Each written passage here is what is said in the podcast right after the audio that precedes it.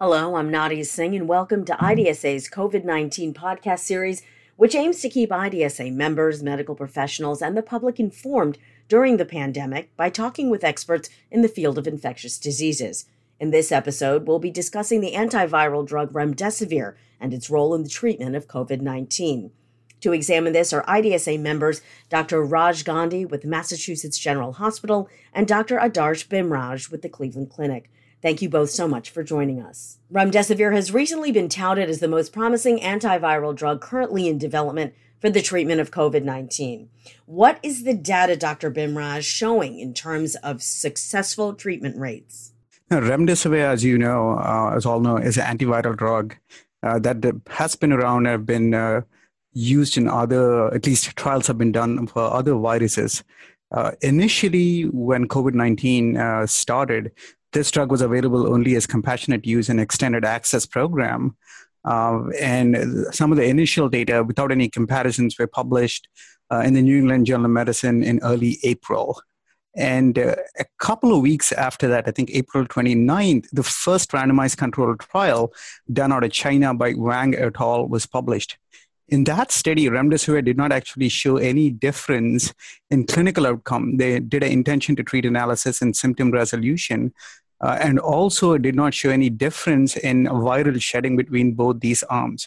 But the caveat with that study is as the epidemic was coming down in China, they weren't able to recruit enough number of patients. So the question that was lingering is, is it that the drug is not effective or is it purely because it was statistical and it was underpowered? In fact, a couple of hours right after that study was published in the Lancet, uh, there was a press release uh, announcement by Dr. Fauci from the White House uh, saying that the ACT trial, uh, the ACT 1 trial, uh, which was a huge multi center randomized control trial on remdesivir, uh, was stopped because the DSMB thought there was a significant benefit in time uh, to symptom resolution with remdesivir compared to uh, placebo. Uh, and uh, within two days of that, the FDA issued a EUA, and the drug was available fairly soon. But the trouble most of us um, the frontline physicians as well as hospitals were facing was we had the drug available in limited supply but we didn't really have the trial data published uh, so I think that was a difficult time making decisions as to who to use and how to use the medications. Then uh, a few weeks after that, on May 22nd, finally the preliminary results, the 14-day results of the ACT 1 trial were published in uh, New England Journal of Medicine. Uh, the amazing thing about the ACT trial was in a pandemic setting, they were able to pull off a trial like this. And there's some limitation to the trial, but it was a fabulously done trial, uh, even in these circumstances. The ACT trial was done uh, in uh, people who were hospitalized with COVID uh, who were on uh, supplemental oxygen. That is how they defined a severe disease as. And patients who were either having a poor renal function or had elevated liver enzymes were excluded from this trial. So, what were the results of the trial?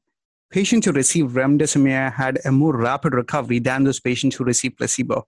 Uh, the remdesivir arm time to recovery was 11 days as compared to 15 days in patients who uh, received the placebo and this was a statistically significant result. Uh, in terms of mortality there was no statistically significant difference but there was a trend to a lower mortality in the remdesivir group about 7% in the remdesivir group compared to about 12% in the placebo group this is preliminary data, which is only 14 days uh, into the trial, and the final results at the 28 days are yet to be published. And uh, who knows, maybe it might show a significant difference at that particular time. Uh, only time will answer that question. If you look at a subgroup analysis, and we have to be cautious about interpreting subgroup analysis because the intent of the study uh, was not powered to mention that people on supplemental oxygen alone tended to do much better, and there was a significant difference between placebo and remdesivir. But patients who were sick on mechanical ventilation or on uh, ECMOs, there was not much of a difference between these two groups. But this might be purely a statistical aberration because majority of the patients enrolled in the trial were those who are on supplemental oxygen, and maybe the study did not have enough patients in the mechanically ventilated and the ECMO groups to show the difference. Another thing would be, I mean, people who are critically ill take longer to get better, and this is a 14-day preliminary analysis, and we still have to see the 28-day analysis. The ACT trial was a ray of sunshine, and at a time when we did not have uh, any treatments available again it showed a glimmer of hope. Even though it did not show mortality benefit the fact that people could get out of the hospital within a couple of days is not only good for the patients but also in terms of resource availability. Uh, hospital beds are available who are sicker and i think uh, it had huge implications I think with that, I will lead this over to Raj, who's going to talk about the simple trial. In the ACT trial, the duration of remdesivir given was 10 days. As he also alluded to, there are uh, potentially limited supplies of this drug. So, one of the critical questions that the simple trial looked at is whether a shorter course of therapy would be as good as 10 days. So, what the simple trial did, which was a manufacturer uh, sponsored trial, is it looked at five days versus 10 days of remdesivir in people with uh, severe COVID 19. What they found is that five days of remdesivir was as good as 10 days of remdesivir. And these are very helpful data because they support using five days of remdesivir for most people with severe COVID 19. One group that was not included in the simple trial, and, and therefore there's still a knowledge gap, is those people who are mechanically ventilated. The critically ill patients were not in the simple trial, and so we don't really have a, a firm answer as to whether five days is as good as 10 days in that group. But as you also just heard, the, the benefit of remdesivir in the mechanically ventilated group is still an area of, of active investigation. It's just not known for certain what the remdesivir does uh, in that group. So the simple trial were, was important in sev- severely infected patients because it told us that most people with severe COVID-19 can be treated with five days. Data that will come out soon, uh, but for which we don't have a complete data set, is those people who have moderate disease. Uh, it is said that there's a benefit of remdesivir in the group that has moderate disease, that, that is people not on oxygen, but the full data set is awaited, and, and so something to stay tuned for. Doctors, thank you so much for sharing the data with us. I'd also like to ask you to share with us your experiences in using this antiviral in your practices. Dr. Gandhi, if you'd like to continue. So, as Dr. Primrose said, I think where the, um, the evidence is the strongest for remdesivir is in people with severe disease who are on oxygen. I think in that setting, I'm very comfortable recommending it strongly for uh, patients um, who are who, who meet those indications. Um, what's more uncertain is in a mechanically ventilated patient. Uh, there, as, as was said, um, the preliminary data didn't show a definitive benefit of remdesivir but it's possible that with more extended follow-up, we'll see an impact of the drug. So what I personally do, and what um, many of the my colleagues at my institution do, is if someone has been on mechanical ventilation for a short period of time, say one or two or three days, um, we generally do recommend giving remdesivir. We think that these antivirals probably work best early in the course of disease, and if someone is relatively early in their course of disease, uh, even if they're intubated, um, we think uh, it's worthwhile to give the drug. And that is also because we have adequate supplies of the drug, a topic that we'll come back to. And someone, though, who's been ventilated for, for you know, many, many weeks, that patient is in the inflammatory phase of the disease, and an antiviral is very unlikely to be beneficial. And there we don't give remdesivir if someone has been ventilated for a, a prolonged period of time. We think that's the place to be looking at anti-inflammatories rather than antivirals. Thanks, Raj. Uh, this is Sadash. I think I kind of agree with Raj if we have enough drug, at least fortunately uh, in my practice, uh, where the epidemic is actually dying down, we have enough drug. I've used it both in mechanically ventilated patients as well as uh, in severe patients who are just in supplemental oxygen. For the people in supplemental oxygen, I think based on the simple trial, especially if the patient improves, we have used five days. But people on mechanical ventilation, especially if they're just a couple of days uh, um, since they've been intubated, we have used it, but for 10 days. Uh, as Raj presented, uh, the simple trial excluded patients who are on mechanical ventilations. The only data on duration of treatment is based on, based on the ACT trial. Now, maybe I'm an optimist, but I think to say that it will not benefit the critically ill, I don't think we have enough data. Like one, uh, as I alluded to earlier, there are not enough patients in that particular arm in the ACT trial, and the follow-up has been not long enough. So if you have adequate drug, what I'd recommend is use it in the critically ill as well. But if you have to make uh, decisions when there's limited drug supply, I think it's okay to preferentially use it in patients with severe illness just in supplemental oxygen. I appreciate your answers, doctors. Moving on now. Dr. Gandhi, can you explain exactly how the antiviral works to combat COVID 19? Remdesivir is a drug that's been around for a while. It wasn't developed particularly for COVID 19. In fact, it was studied uh, in the past for treatment of Ebola, a very uh, different uh, infectious disease, but also a, a virus that uses a, a enzyme called RNA polymerase to, to replicate. So, in the Ebola trials, remdesivir did not look as good as the antibody based trials. When SARS CoV 2 infection came around, uh, it was picked up because it does work by blocking this enzyme called RNA polymerase. And by blocking that enzyme, it prevents the SARS CoV 2 virus from making copies of itself. So essentially, it's working as an as an antiviral to, to block viral replication. Animal models of COVID 19 exist in, in rhesus macaques. And in a study that was just published uh, in Nature, remdesivir in the rhesus macaque model of COVID 19 was found to reduce the SARS CoV 2 levels in the lungs of the animals and to improve those animals' clinical status. And so we think that remdesivir is working through a similar mechanism in people with COVID 19. That, that data that was presented before from the ACT study, we think that it's working as an antiviral, probably in the lungs, to block viral replication. Now, most antivirals work best when you give them early in the disease course, as we alluded to before. I think, and I think many of us think that this is likely to be the case for remdesivir as well. And as I also mentioned, we will see data soon, maybe even uh, later uh, in the next month or so, on the use of remdesivir in people with moderate COVID 19, but, but those data are not fully available yet. So essentially, it's working as an antiviral, blocking the viral polymerase. Dr. Gandhi, I'd like to stick with you. The federal government plans to distribute nearly all of its remaining supply of remdesivir to states by the end of the month, while holding back less than 2% of the original donation in the event of possible hotspots. This, according to the Department of Health and Human Services. What happens when that supply is depleted? At this time, in our hospital and at other hospitals in our area in Massachusetts, we do have enough uh, supplies of remdesivir to treat our hospitalized patients with COVID 19, those, those people who are on oxygen or who have just been intubated, we, we do have enough drug. But I, I will also say that the ability to have those adequate supplies here in Massachusetts is because our numbers of patients with newly diagnosed severe COVID 19 have been falling, have been going down steadily.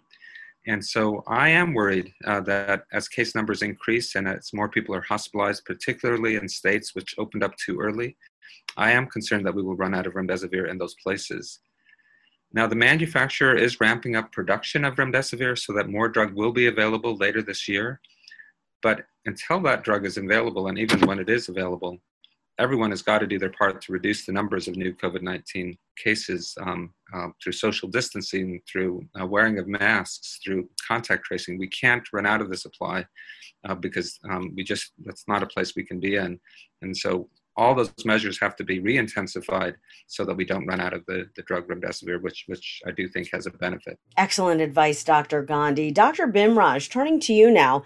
The FDA warned of the lessened effectiveness of remdesivir when taken with hydroxychloroquine. Why then are the two still being used in tandem to treat severe cases of COVID 19? To the best of my knowledge, that interaction is an in vitro interaction that was mentioned in the EUA, and I'm uh, not sure it's a clinical uh, effect. But even that, that is not the question. The question we should be asking yourself is, should we be using hydroxychloroquine? There have been multiple observational studies which showed that hydroxychloroquine usually is not beneficial. And there's some studies for chloroquine which actually might even show harm. But there have also been unpublished data by press release of huge trials. We're talking about the recovery trial from UK, uh, the solidarity trial. And just last weekend, the ORCHID trial got closed because there was no benefit in using hydroxychloroquine in patients with COVID 19. And the FDA also recently revoked the EUA for hydroxychloroquine. And most centers, at least my experience in my centers, are not using uh, uh, hydroxychloroquine. It's not the interaction. I don't think the data so far shows that hydroxychloroquine works and we should not be using it. The data shows that remdesivir might be beneficial and that's the drug we should be using. Thank you, Dr. Bhimraj. Dr. Gandhi, Remdesivir's maker, Gilead, recently announced that children with moderate to severe COVID 19 will soon be entered into late stage trials. Is this safe? There has been a compassionate use program that has allowed children to enroll and receive remdesivir. That compassionate use program is what allowed us to treat some of the children in our uh, region with remdesivir. But in a compassionate pro- use program, you just don't collect all the information you, you need to answer the question about the levels of the drug. What are the some of the safety considerations that you're you're asking about? So for that reason, uh, the manufacturer did launch a trial. It's got the name of um, the Caravan trial, and the purpose of that trial is to evaluate the safety of the drug. To answer your question, the tolerability of the drug, the levels of the drug, what's called the pharmacokinetics of the drug, as well as the effect, efficacy, how, how well does it work in children all the way down from birth to age 18. So, really starting at birth, going all the way up to age 18. That particular trial is going to have different cohorts based on the age and the weight of the child. And the target enrollment is going to go up to about 52 uh, children. It's an open label study. And the main thing they're looking for, the main outcome is what are the adverse events? Is it safe? And what are the drug levels? Uh, the secondary intents, the other things they're going to look at, the secondary outcomes are how well did the children respond, and does the, the drug drive down the virus? Is there a virologic response? So right now, even as we speak, you can get remdesivir for treating children through the uh, Food and Drug Administration emergency use authorization for, for the drug. That emergency use authorization, or EUA, does include adults, as we've been talking about, but also includes children. But I do think this is a the new study that's being launched just, just last week is really critical to, to answer some of those questions about the levels, the safety, and some of those other things that we need to know. A quick follow up, Dr. Gandhi. What data have similar trials with adult patients presenting with COVID 19, some of which we discussed already, shown in the effectiveness of the drug within the pediatric population? So that's where we just don't have the information we need. The, the ACT study um, really was focused on adults and so uh, we just don't have that same level of data uh, that that we discussed earlier in this podcast in terms of the effectiveness of the drug. We don't we don't have that in children. I think it will be interesting to see if there's the compassionate use program that I alluded to before. It will be good to see the data from that. It will not be as, as comprehensive as the, the new trial that's starting, but it will still give us some valuable information. Thank you for your insight, Dr. Gandhi. For our last question, I'd like to pose it to both doctors on the panel. How can local, state, and federal agencies ensure the equitable distribution of the drug, particularly in traditionally disparate populations? Dr. Bhimraj. Nadia, that is a great question. I hope we have enough drug to go around that we don't have to allocate it and we can use it in every patient who needs it. But the reality is, uh, there is a shortage of the drug. Uh, and uh, it's not just equitable distribution on a patient level, but at a state level, at a regional level, and a hospital level. At least uh, in the state of Ohio, the state has been very actively uh, engaging us frontline providers in these decision making, thankfully. And they've been looking at our ventilator use and the amount of COVID 19 and allocating it uh, to hospital systems and within the hospital systems too. I think if one hospital within our system needs more, I think we have been very open to redistributing the drug to wherever it is needed. Fortunately, in our system, we were able to give the drug to anybody who thought it was necessary. Um, but I've been talking with other people in different states and different hospitals have had different approaches. Some states, I think the state itself is looking at individual patients and criteria. And some institutions, um, especially looking at uh, racial and ethnic minorities and socioeconomically uh, uh, poor patients, they have factored into the decision making who gets these medications, those factors as well.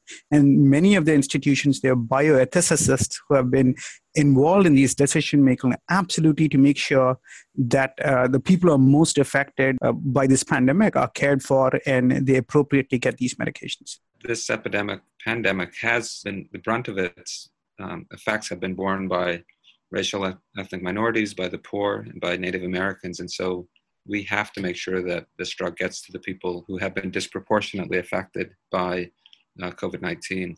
For example, safety net hospitals, uh, hospitals that serve the people who are disproportionately affected, have to have adequate supplies. All hospitals care, care for people who are uh, disproportionately affected. So I come back to that first principle we got to drive down the numbers we know how to do that through social distancing, through masking, uh, through contact tracing. We got to drive down the numbers so that the supply does not become limiting. and we need to have uh, ramped up production so that we're never in a position uh, where we can't give the drug to people who need it most. At this time, I'd like to open the floor for any last words. Nadia, again, for me, remdesivir has started to be the miracle drug, and I think it's a great drug. But we should also, as Raj pointed out, it is one arrow in a quiver. In addition to making sure that there's enough drug manufactured and it's equitably distributed, I think we should all do our part as well and not just as clinicians, but also as patients, like social distancing, as he said, uh, and making sure that we wear masks. Unless we do it as a whole package, I don't think we can beat this epidemic. Remdesivir uh, does have an important effect, but it's not a, a, miracle drug, and it's the beginning of the process. It's the beginning of finding medicines that work that have an effect on COVID 19. It's by no means the end. And in fact, I, I, I like to hearken to the time we're into the early days of HIV. In the early days of HIV, we, we had no drugs that worked. In fact, a lot of things were being studied and they turned out not to, to be effective. And there was a lot of pressure to approve those drugs. And thankfully, clinical scientists, their, their patients, clinicians, um, stuck to the tried and true method of, of medical science, which is to do comparative trials. And, and that led to the drug AZT. But they didn't stop there. And, and really, the tipping point came with HIV when there were multiple drugs that worked together to block HIV replication.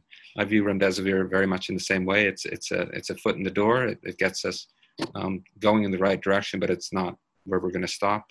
We need to combine it with other drugs, um, other interventions, uh, interventions focused on inflammation, for example, uh, to get us to that tipping point so that COVID 19, just like with HIV, will be something that we can treat effectively and, and, and you know, make a difference. So uh, that's where I view remdesivir. It's, it's the beginning, but certainly not the end. I'd like to thank Doctors Bhimraj and Gandhi for their time, participation, and expertise. For the latest information and resources on the COVID 19 pandemic, visit IDSA's website, idsociety.org, and don't forget to follow us on social media. Tune in next time as another panel of medical experts discusses the latest on this rapidly evolving pandemic. I'm Nadia Singh.